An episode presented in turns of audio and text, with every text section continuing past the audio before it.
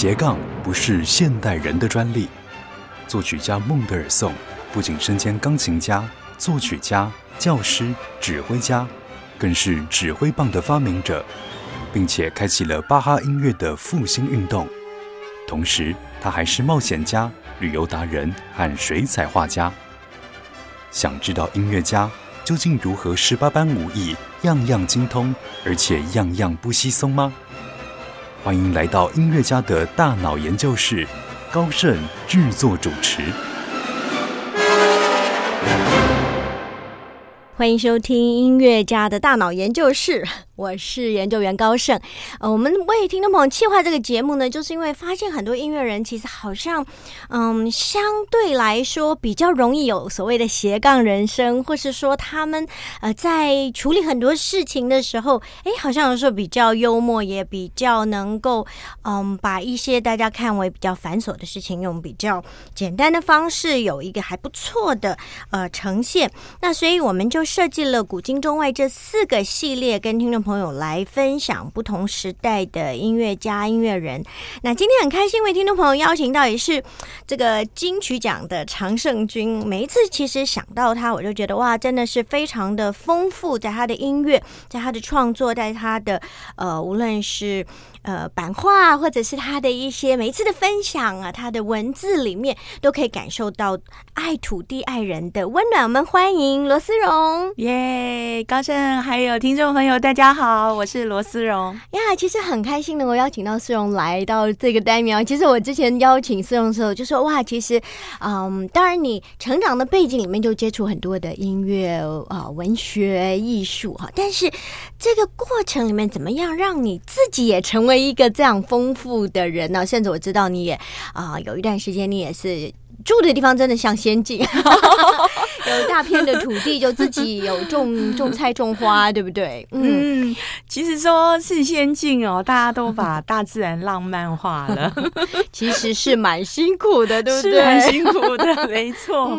更何况那时候我其实呃生完女儿之后是呃就是产后抑郁症非常严重，所以后来就是我跟我先生想说手头有。五十万的积蓄，然后呢，因为女儿生出生的时候有点难产，所以是用真空吸引出来的。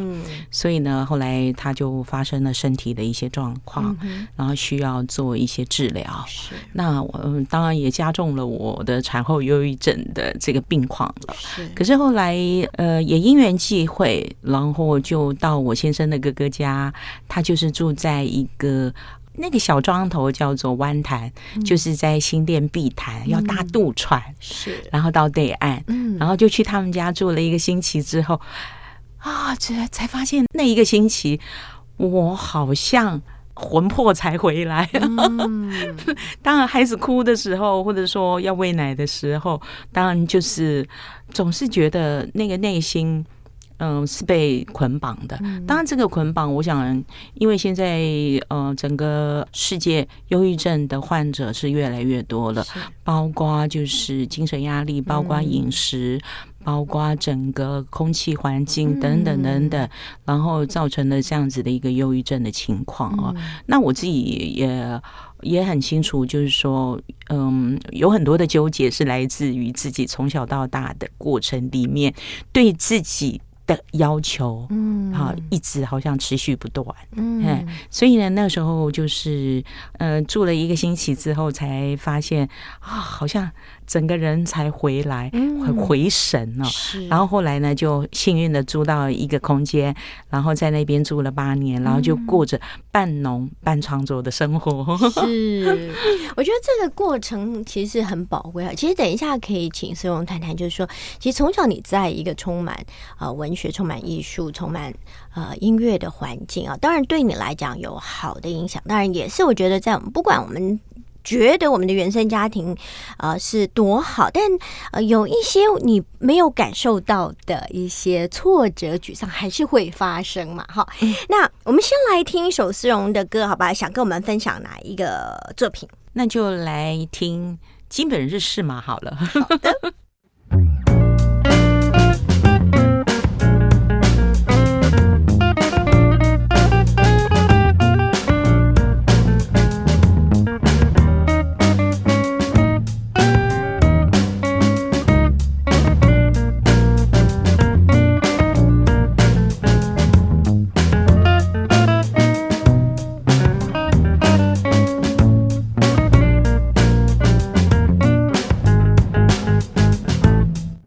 开心邀请思荣来跟我们分享啊！其实我们刚刚谈到，就是我们今天认识的思荣，就是有很多的音乐创作，而且过去大家对你认识就是课语的创作啊。但是其实你在呃文字、在艺术，无论是绘画甚至版画啊，这个诗的这个创作上，其实都非常丰富，而且你也一直很关注呃女性的这样子跟土地这样子的一些议题。那其实刚才谈到就是产后的忧郁症，其实你就想到。回到儿时，其实我想，我们每一个人讲大到现在的我们，嗯，不可避免是跟我们的原生家庭是绝对有关系的哈。要不谈谈那个养成，就是包括你的音乐啊、文字啊、艺术方面。好好的，好的。其实你说我是什么？呃，从小在文学或是呃音乐啊，这个大自然环境啊，嗯，其实哦。对了一半啦，嗯呃，怎么说呢？像虽然我爸爸写诗，嗯，可是呢，他其实我们家从来是没有儿童刊物的哦。我们家的书籍呢，都是爸爸的，是比如说台湾文艺啊，比如什么今日世界啊什么的，诸如此类的哈，就是一些诗啊文学这样子哦。可是。不是属于儿童阅读的，然后音乐的话，可以说一下，就是因为嗯，我的外婆跟舅舅舅妈他们是唱客家大戏，是，所以呢，小时候。反而是接触这个传统的比较多一点，然后可是事实上，是从小我我对这一些所谓的来自于家族里面的这些养成，我觉得其实那时候并不觉得它是一个多么美好的这些养成啊，或者说这些滋养。嗯，然后到自己做了音乐之后，回过头，嗯，真正的回过头，然后很有自觉的，很有意识的。要重新去找回传统跟自己生命之间的关联，嗯，所以你刚刚提到的，就是说，呃，到底。人的那个大脑，人的那个情感，到底跟什么样的一个他是怎么样子的，一步一步的，然后成熟，然后养成成为他自己的这样子的一个形态啊形貌。我想这个，我如果要说的话，我觉得那个自觉是非常重要的。也就是说，自我意识一旦清楚之后，你就发现，哎，你可以呃，跟大自然任何的，比如说哦。呃，仙人掌有仙人掌生长的条件，嗯，兰花有兰花生长的条件，然后甚至哦，歌仔有歌仔这种音乐的哦，它的背后呃那个文化养成的部分，或者说客家的山歌，嗯客家的这些大戏，它是怎么样子奠定的？我觉得好像重新回过头，很有自觉的去爬书跟理解之后，你才发现，也就是说。每一个音乐形态，或者说每一个音乐创作人，其实。不是只是去成就一个风格而已，而是说真正的落实到自己的生命里面，它成为体性的一部分，它成为自己的一个内化的，好那样子。不管是嗯性格啦，不管是一种语言呐，不管是表达啊什么的，对，所以我我想这个是我自己在创作的过程，不管是呃版画、音乐。哦，或者说写诗文字这个部分，我想就是说那个背后跟创作者之间所连接。牵引出来的那个关联，我觉得会是一个很重要的关键元素。真的，其实等一下想请思勇来谈谈，因为我知道你是念中文系哈。那其实这些就像你刚刚讲的，没有意识的养成跟念中文系，当然就是很认真的在学习。对，那一直到后来自己的创作这个中间的这个路径哦，可以跟大家分享一下。那我们再来分享一首你的作品。嗯，好，那就分享这首歌，叫做《落水天》，落水天，下雨天。然后这是有呃一首嗯传统的呃广东的客家歌谣，可是呢我自己把它做成一唱三叹哦，有做一些改编。嗯嗯，所以呢，呃，有人说跟那个《Summertime》哎，好像有点接近，味道有点像。对对，那先听歌好了。好不？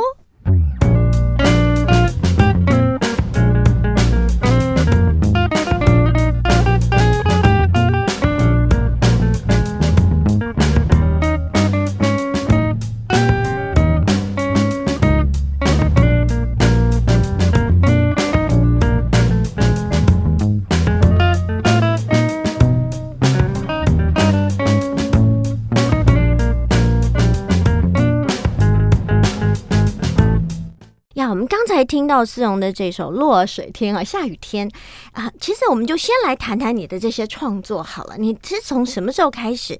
呃，因为你讲到说，虽然小时候没有意识到外婆啊、什么舅舅他们是唱客家大戏的，嗯，可是后来这些元素呃，成为你创作中还蛮重要的一部分，对不对？对，像就是我自己。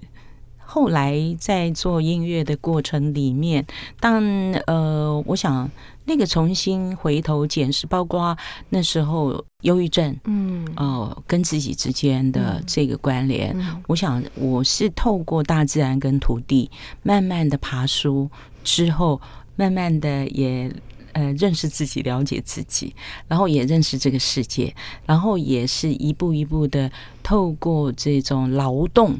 的过程里面去感知到哦，就像山歌哦，这些客家大戏，或者说蓝调音乐或爵士音乐，它那个最初的发生，那个起源是怎么来的？因为我觉得一个人，就像我们常常会问我是谁，我从哪里来，我要到哪里去？嗯，对，所以我想这个确实是大家在问，可是也是。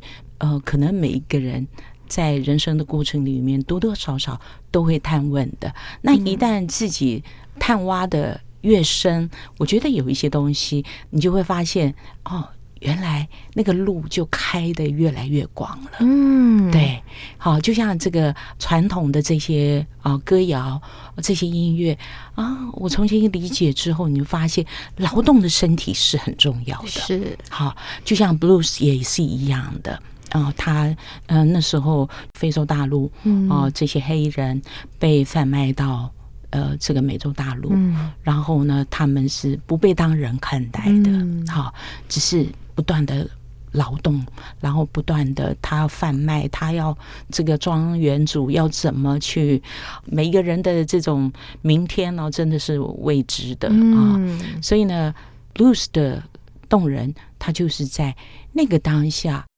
他唯有透过歌唱，不管是对上帝的祈祷，不管是他思念他所爱的人，不管是对死亡的恐惧，不管对那个当下的哦，他想到他童年的一些喜悦记忆，在那个当下，他的歌声就是他的一切了。嗯，就是他的过去，也是他的现在，也是他的未来。嗯。我觉得真的就能够打动人心，对不对？嗯，对。所以其实丝绒的创作，呃，如果大家多一点认识丝绒，就知道这个丝绒的团队，好罗丝绒与孤毛头。其实有人说啊，来听客家音乐，怎么变成有一点像美国的草根蓝调啊？还有来自外国的这个口琴演奏家，你的团队里面的这一些团员也来自世界不同的地方啊。那像我们最熟悉的一位华裔的呃。David Chan，对，他是因为回来看外婆就留在台湾了。对对，所以其实这样子的一个音乐的组成，其实也是非常有趣。因为其实我们知道音乐。真的是可以无国界，是好超越语言，所以在你们的团队里面，就是每一个人的音乐养分，呃，一起来成就每一首作品。嗯嗯，而且就像你讲的，很接近呃这个所谓的 blues 哈蓝调，呃那一种对于生命的。热情或者是渴望，就是他呈现的，就像刚刚讲到这些黑黑奴到了美洲大陆，他传唱的他的过去、他的现在、他的未来。好，所以为什么我想，呃，丝绒的音乐可以打动人，就是他，就算你听不懂客语，嗯，好，在那个音乐的旋律、节奏、和声的里面，我觉得我们可以感受到那一种对于生命的。热情，嗯好，不管有的时候是有忧伤的，有的时候是喜悦的，没错。可是这就是很真实，传递出一个我们那一种生命，每一个人的生命的历程。对不对？对，我想有有土地的地方就有歌，嗯嗯，有人的地方就有说不完的故事。嗯，所以呢，人生不外乎就是生老病死、喜怒哀乐。哎，那我们就继续先来听一首你的作品。嘿，好哦。嗯，那接下来听的这首叫做《纸人》。那我其实也运用了呃，Wet in the Water，嗯，Wet in the Water。Where in the water, children? Where in the water? God's gonna cause trouble the water。嗯，对，这是一首大概一八六零年代。 他们在美国流传的一首歌，嗯，也就是因为那时候就是一六一五年开始，就是从呃非洲贩卖黑奴，嗯，然后到美洲大陆。虽然经过很多的人努力，包括林肯总统最后在一八六二年解放黑奴，可是事实上之后的那一百年，黑奴还是在美国的一个社会里面，比如说。黑人、白人啊，有些餐厅黑人是不能进来的，连厕所都不能用啊，甚至呢，呃，到一个公开的场合，黑人都要坐后面。所以呢，就是嘿这样子的一个呃人权或种族的歧视，其实。经过一百多年之后，还是没有改善，是。也要到一九六零年代啊，真正的黑奴人权解放之后，才有更大的突破。所以呢，其实美国现在也有一条 tour 是地下铁路，嗯，就是呢，当初黑奴。他们是从南方要逃到北方，然后呢，就有很多人接应他们。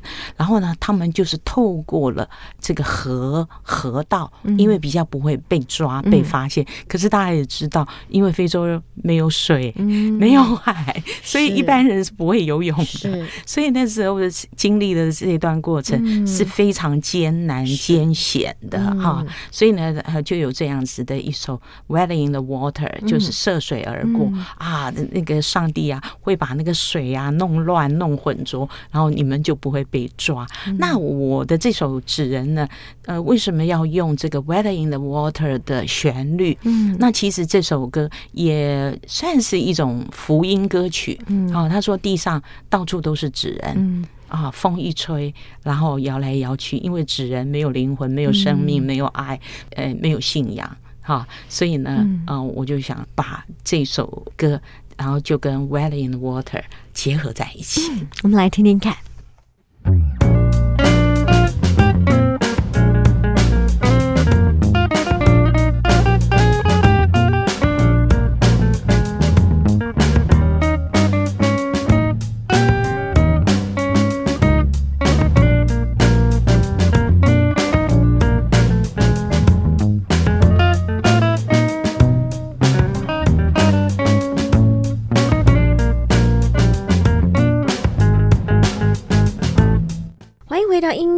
的大脑研究室，我是高盛。我们的节目在每个星期六早上十一点，在 Bravo FM 九一点三为听众朋友播出。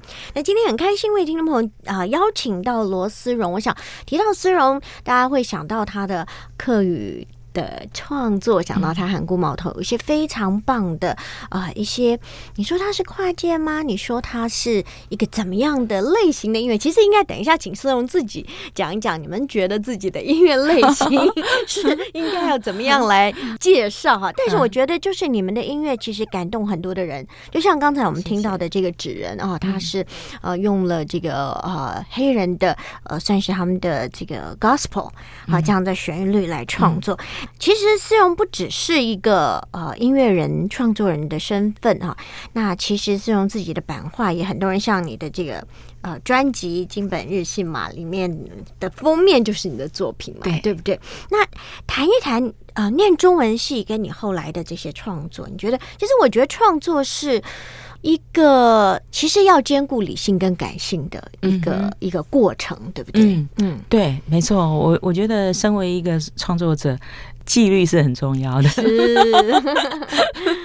好，包括呃，如果要练琴，也是这个纪律要很重要。对，还有就是说自己的创作，然后要透过什么样的阅读，然后通过什么样的方式来自我不断的成长啊，或者说去探出一些议题呀，关注一些议题啊，还有才能够写成歌哈。因为我觉得一首歌哦，或者说不管是弹奏的音乐旋律，啊，或者说啊，更何况是歌，所以那个歌词也非常重要啊。然后再来就是说，因为我们汉字的这个系统呢，它是形音意扣合在一起的，所以呢，就是一个语词，它本身的意象，嗯啊。我们就会有 image 哈，哎，图像的那个，然后或者说他的声音哦是低的、高的，还是说是亮的，还是暗沉的？这个呢，事实上也是，就是说我们讲每个人的这个世界、情感的世界。表达是不太一样的哈，或者说呃，我们讲的一种造型、哦风格类型等等，我想就是嗯，不管是绘画或文字，或者是图像或舞蹈或音乐，我想就是说这个风格对我来说，后来就像是一个小花园一样，我爱种花，然后呢有一百多种的植物，然后它们可以各自的生长在一起哦，所以。所以我就觉得说，嗯，事实上对我而言，呃，创作的时候，它应该就是本身就是开放的。如果这个有的时候会一个图像开始。然后启动我，而直到到到最后变成写成一首歌。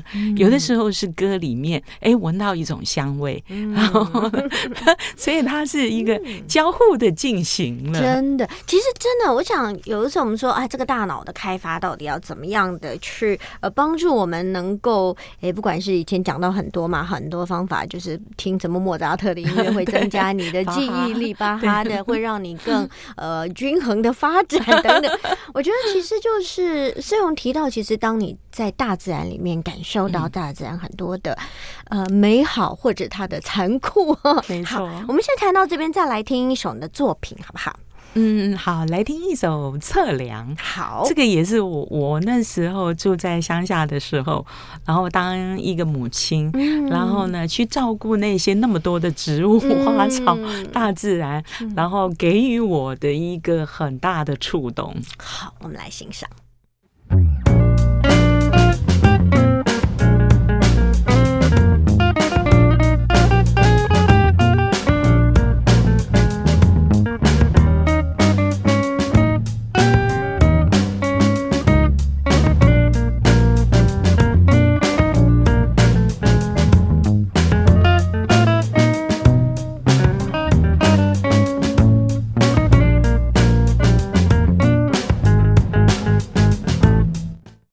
其实，用你的创作是从什么时候开始的？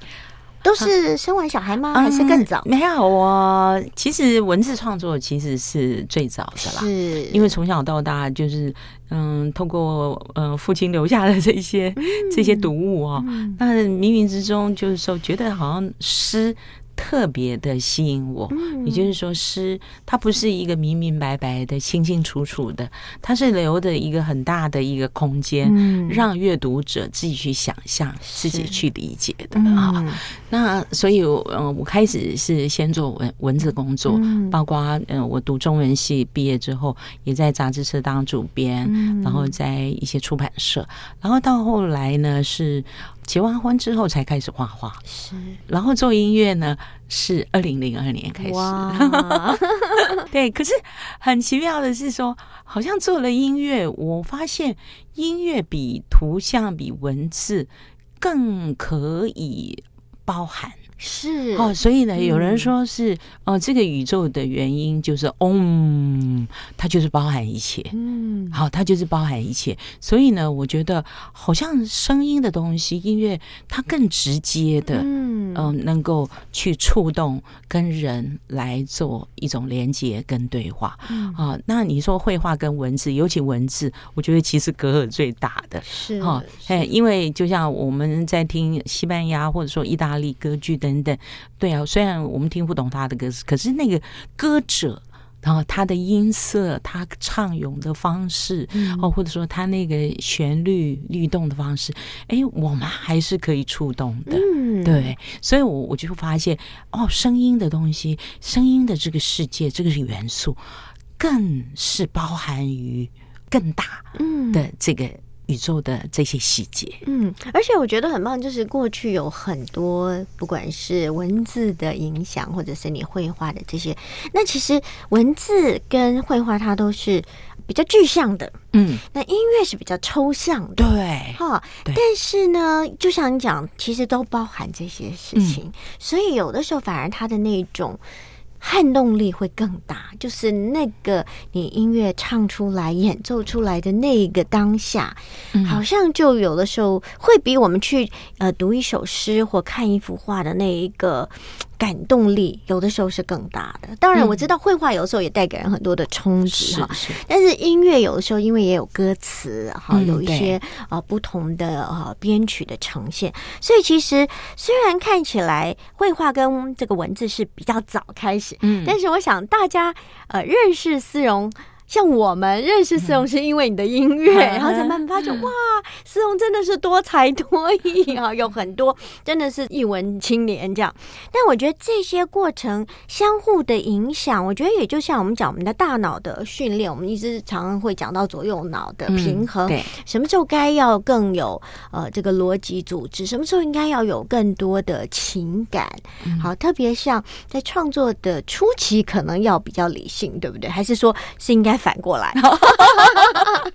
真的很难像切豆腐一样去切分清楚。对对对对，有时候好像真的要有一股冲劲或感动，开始了创作，嗯但是之后又要回头审视它，对不对？嗯检视它。嗯嗯嗯嗯，我想我自己可能会比较用一个直觉的方式哦。嗯有的时候，嗯，我们讲，其实每一个人都有都有那个直觉，或者说哦那个超我意识的那个部分。可是呢，大部分我们现在还是会比较习惯，就是说，哦，绘画就是它的光影、它的比例、它的透视，嗯是不是吻合？嗯好，可是事实上，当然进入到当代里面，它已经很多东西越来越被打破了。是。好，就像我们讲，呃，结构的东西又解构了，解构了，然后又走入到呃现代，然后又走入到后现代，嗯。所以呢，那个就是说它的可能性也是人类一直试图的想要去打破它，可是最后我觉得。我自己的理解是，就像包含哦，刚刚我们讲的，为什么声音的力量穿透力特别的强？就像呃，如果说人的感官最后离开这世界的就是听觉，嗯好，然后呢，第一个建构的其实除了触觉之外，就是听觉开始，视觉是很慢。是那到两三岁很哎哦，或者说一岁多，哎，大概可以看清楚百分之八十了。两三岁之后，哦，那个视力才会全然的，包括色彩各方面。所以你就发现，可是是现在大家都依赖这个视觉，嗯好、会觉得啊，连听歌也要看 MV。所以我觉得好像在这样子的一个情况下，要如何去再回复到我们讲的耳朵的革命、听觉的革命哦，然后真正的可以好好的。感受一首歌，或者说一个声音，那我自己的锻炼是真的就在向下，我聆听极静。其实极静不是无声的，不可能。是嘿，可是呢，那个极静呢？你看，人闲桂花落，嗯夜静春山空。哼人要到啊，闲适到你放空了，哇，那个桂花落了，哎呀，桂花开了，又谢了，又落了，你才会察觉它。嗯。可是呢，现在人的生活好像速度越来越快，节奏越来越快了，嗯。所以那个极静的聆听，我觉得是。哦、就好像是越来越隔得越来越远了。不，我觉得广播就是让我们去聆听 啊，对没有影像，有的时候有更大的想象空间。我们再来听一首丝绒的作品，那就来听这首《青春的梦》，它比较带有一种 swing 的风格，可以跳舞的。好的。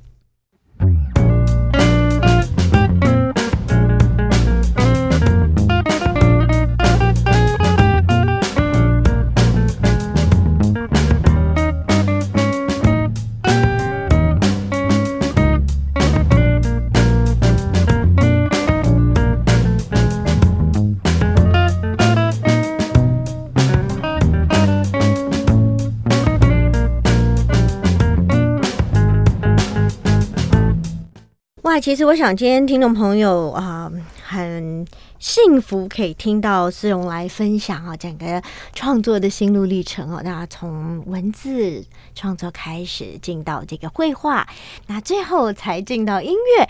可是我觉得，无论在哪一个领域，就像思荣讲，它是可以包含在一起的。好，当我们有的时候有些人说啊，看到了一些图像，你的脑袋里面会有声音的感觉。但是我也知道有一些人在演奏音乐的时候，他的脑袋里会看到不同的颜色，嗯，对不对？对，没错。嗯，所以其实思荣呃，今天来跟我们分享，在你的这个创作的心路历程里面，其实呃，一直到现在，哇，你你应该已经出了好多不同的专辑了，对不对？哦，出了五张，对呃，个人专辑，嗯然后有二十六张合集。哦，那其实台南就是说到了这个我们讲后疫情时代，我觉得疫情又对大家，特别你刚刚讲到的这个聆听极静，大家被。关在家里的时候，有些人就很辛苦，但有些人就觉得哇，好棒！我突然多了好多时间可以做我想做的事情，或者我可以让自己速度慢下来。嗯那觉得过了这个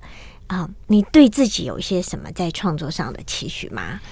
嗯，我想就说这三年的疫情，然后二零二一年也出了一张专辑啊、然后也是在疫情之中做出来的。那那时候就是觉得说，嗯，在这样的疫情的无常之中啊，确实是世界每个人都无法想象病毒带来的威胁，带来生命的这种恐惧不安。嗯。或者是说家人的呃离别分离嗯。哈、对，所以我想重新再经历这三年之后的，好像是重生吧。嗯嗯、我把它定位成为好像是啊、人的一个重新开机，真的，嗯重新开机。嗯所以我想重新开机之后，当然里面的这个软体，呃，可能也有差了，或者呃所使用的一些音响器材或许也有差别。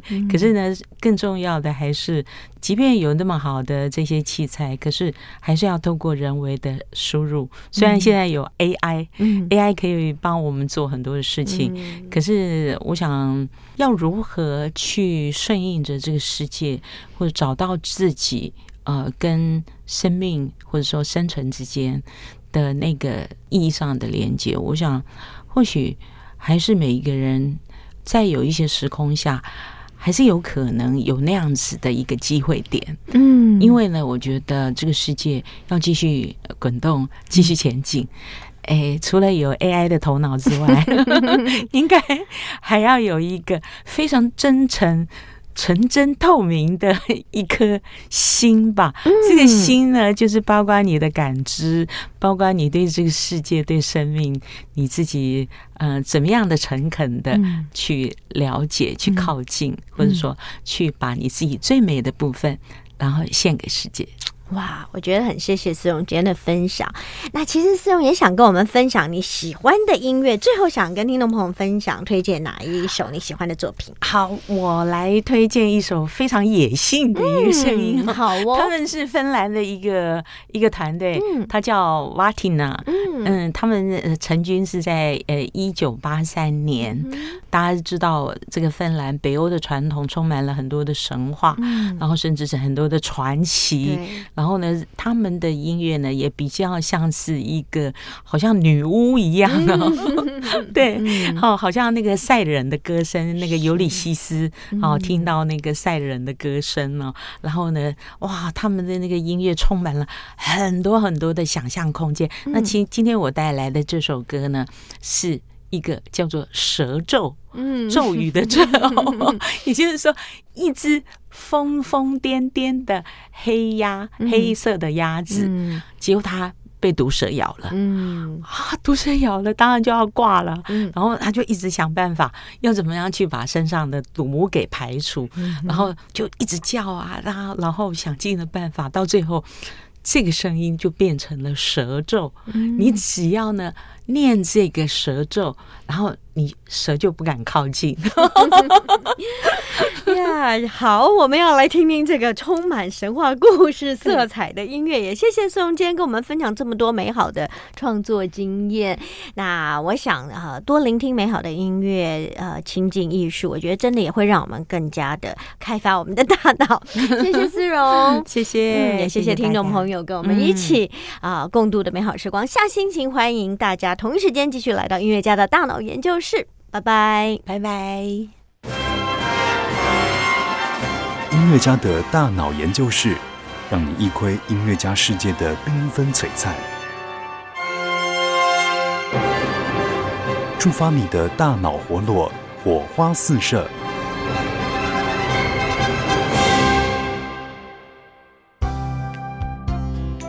本节目由文化部影视及流行音乐产业局指导播出。